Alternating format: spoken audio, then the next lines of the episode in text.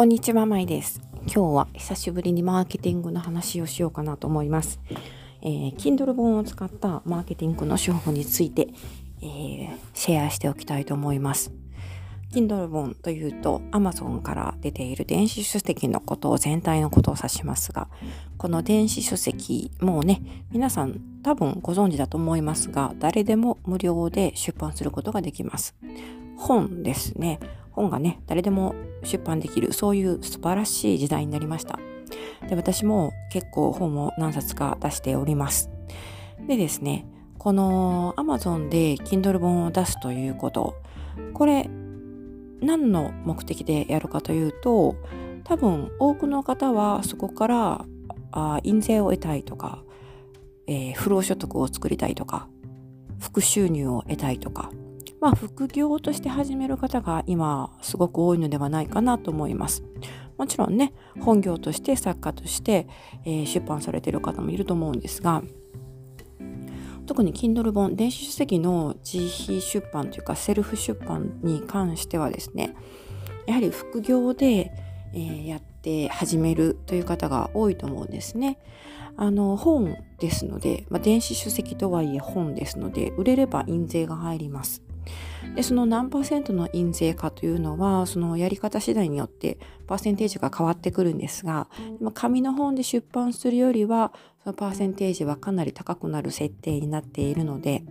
まあ、手軽に無料で始めることができてであわよくば印税生活ができるという話になればですねやはり結構魅力的に聞こえますよね。だから副業としてその印税を稼ぐという目的で始める方が多いんですが実はこの Kindle 出版ですねセルフ出版 KDP 出版とも呼ばれます。Kindle ダイレクトパブリッシングとの頭文字を取って KDP 出版と言いますがこの手法えーその印税を稼ぐためではなくて集客として使われる方も増えてきています。私はもともとライターでしてで特にここ数年はですね Kindle 本の原稿執筆編集を主に請け負ってきました。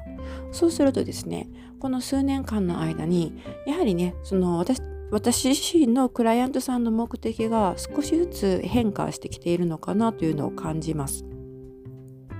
まあ、最初の頃はですね一時期あの、まあ、有名なブロガーの方が Kindle 出版という副業電子書籍出版という副業方法が稼げますよという話をね、えーしました。公開しました。それで多分そこからあ徐々に Kindle 出版 KDP 出版に注目が集まりまして副業の一つの方法として、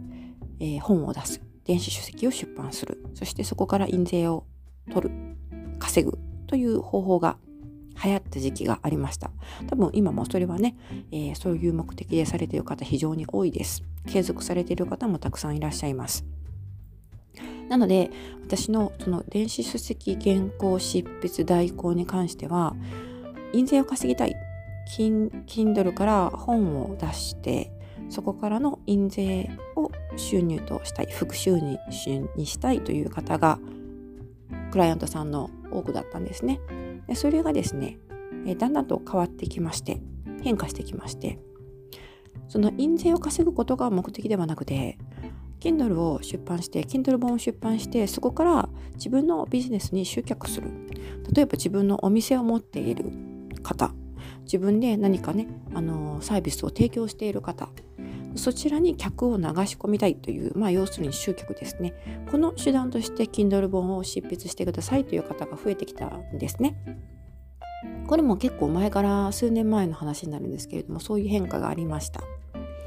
なので、えーまあ、要するに何が言いたいのかというと、Amazon の Kindle 本出版はですね、集客の一つの方法でもあるということなんです。ですから、今これから Kindle 本を出版しようとしている方あるいはすでに第1号出版しましたという方はですねその自分の Kindle 本の紹介ページ商品販売ページで別の自分のビジネスにつなげることができないかというのを考えてみるとも面白いと思います。私もそういう手法を一応使っておりましてもちろんね私はあの Kindle 本単体で印税を稼ぎたい印税生活ができたらいいのになとは思っていてそれが目的で Kindle 本を書き始めたいうというところがあります。でもそれ以外にですねあのブログを運営していたりとかあとはいろいろ YouTube をやってたりとか SNS としていろんな活動をしていたりとかそういうところでファンを増やしたいフォロワーを増やしたいというそういう狙いもあるんですねだからあの Kindle 本の印税これはですね本を買ってもらわなくては発生しません本を買ってもらうか Kindle の場合、アンリミテッドという読み放題プランがあるんですが、それに加入している会員さんに自分の本を読んでもらう。ページ数を消化してもらわないと1円も入ってこないですね。まあ、それはですね、1円稼ぐのはそれほど難しくないんですが、でもそうではなくて、商品、つまり私の本ですね。これに興味があって、あ、面白そうかもと思って、Kindle の商品紹介ページを、販売ページを見る。見たんだけれども、うん、でもちょっとまあ買うほどでもないかなと思って、えー、そのページを閉じてしまう人もいらっしゃいますよね。というかまあそのそちらの方がもしかしたら多いかもしれません。なのでそういう商品ページだけ見て販売ページだけ見て帰ってしまう人この人たちも、まあ、できれば少しはですね私のビジネスに貢献していただきたいと思うわけです。じゃあどうするかというとですねそういう人たちは何をどこを見て Kindle 本の私の商品販売ページを離脱してしまうのかということを想像するとおそらくですねアマゾンの検索に表示された私の本のページをクリックしてタイトルとか表紙とかをクリックして商品販売ページを訪れる。あるいは私の Twitter とかね SNS とかで紹介しているリンクをクリックしてその商品販売ページをちらっと見てみる。そしてタイトルを見て表紙を見てでもう一つおそらく商品紹介欄というのを読まれるんじゃないかなと思います。ここでですねあの私の商品販売ページに飛んで買う本を買う方っていうのはこの商品紹介欄というのがあるんですがこの紹介文を読まずとも買う人も結構いると思うんですね。そういう方はいいのです。買ってくださるので。でもタイトルと表紙を見たけどうんどうしようかなこの本買おうかなやめとこうかな読もうかなやめとこうかなっていうふうに迷ってる方はですね多分商品の詳細欄商品説明欄というのを読むんじゃないかなと思うんですね。なのでそこに自分のアピールを書いておく。自分の何を見てほしいのか。例えばブログを見てほしいとか。YouTube のところをチェックしてほしいとか。あとは SNS として、えー、いろんな活動をやっている。そこをねちらっと訪問してもらいたいとか。そういう意図をほのめかしておくとですね。たとえその商品商品販売ページを見てでも商品そのものは買わない。Kindle 本そのものは読まないとしても何かしら私のビジネスに間接的に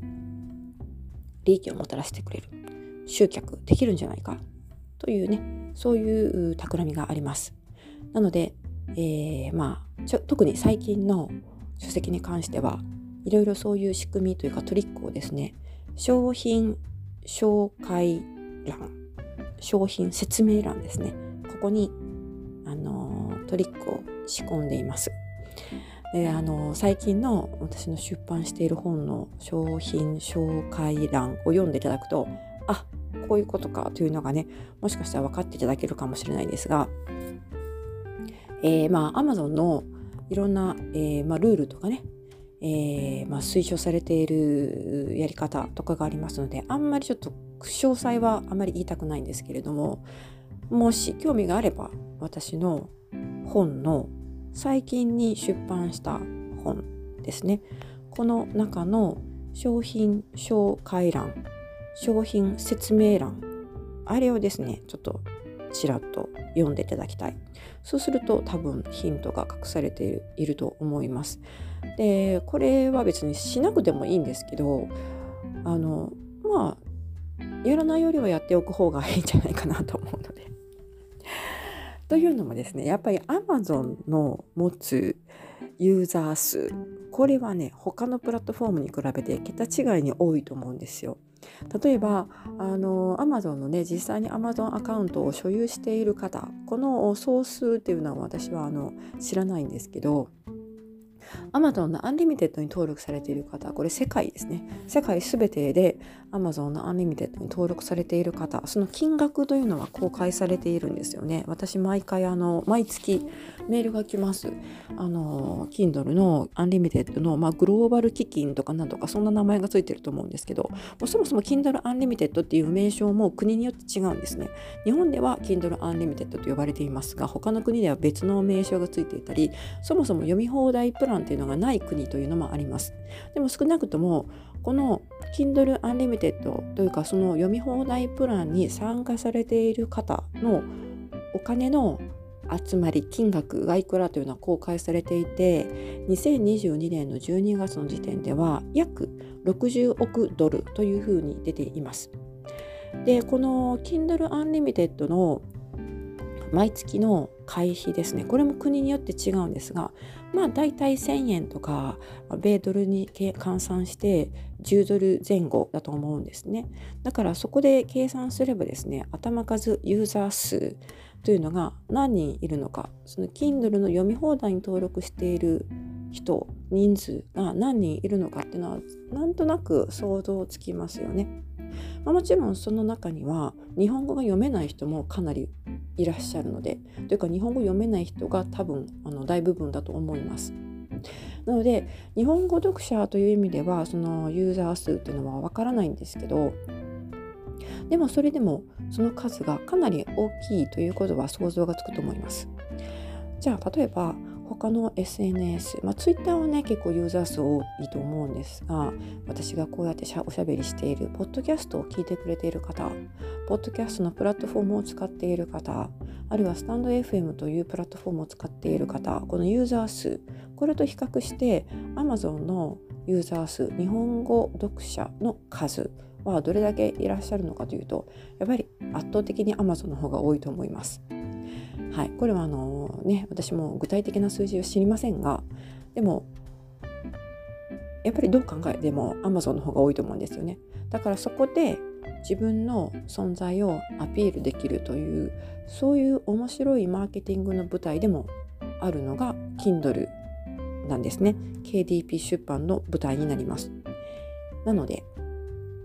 せっかく本を出すのですからそのマーケティング市場の大きさを利用しないのはもったいないと思います。これ以前もねブログにちらっと書いたことがあるんですが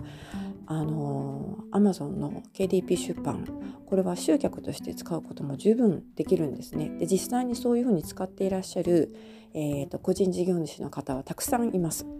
なので Kindle 本でもちろん印税を稼ぐ印税が入れば嬉しいんですがそれだけではなくて自分のビジネスに集客するための一つのステップとして一つの入り口として Kindle 本を出版するそういう考え方としてもですね KDP 出版を考えてみるとかなり面白いんじゃないかなと思います。ということで今回は Kindle の商品紹介欄をですね集客に使おうというそういうお話をしてみました。最後までお付き合いいただきありがとうございます。ではまた次回お楽しみに。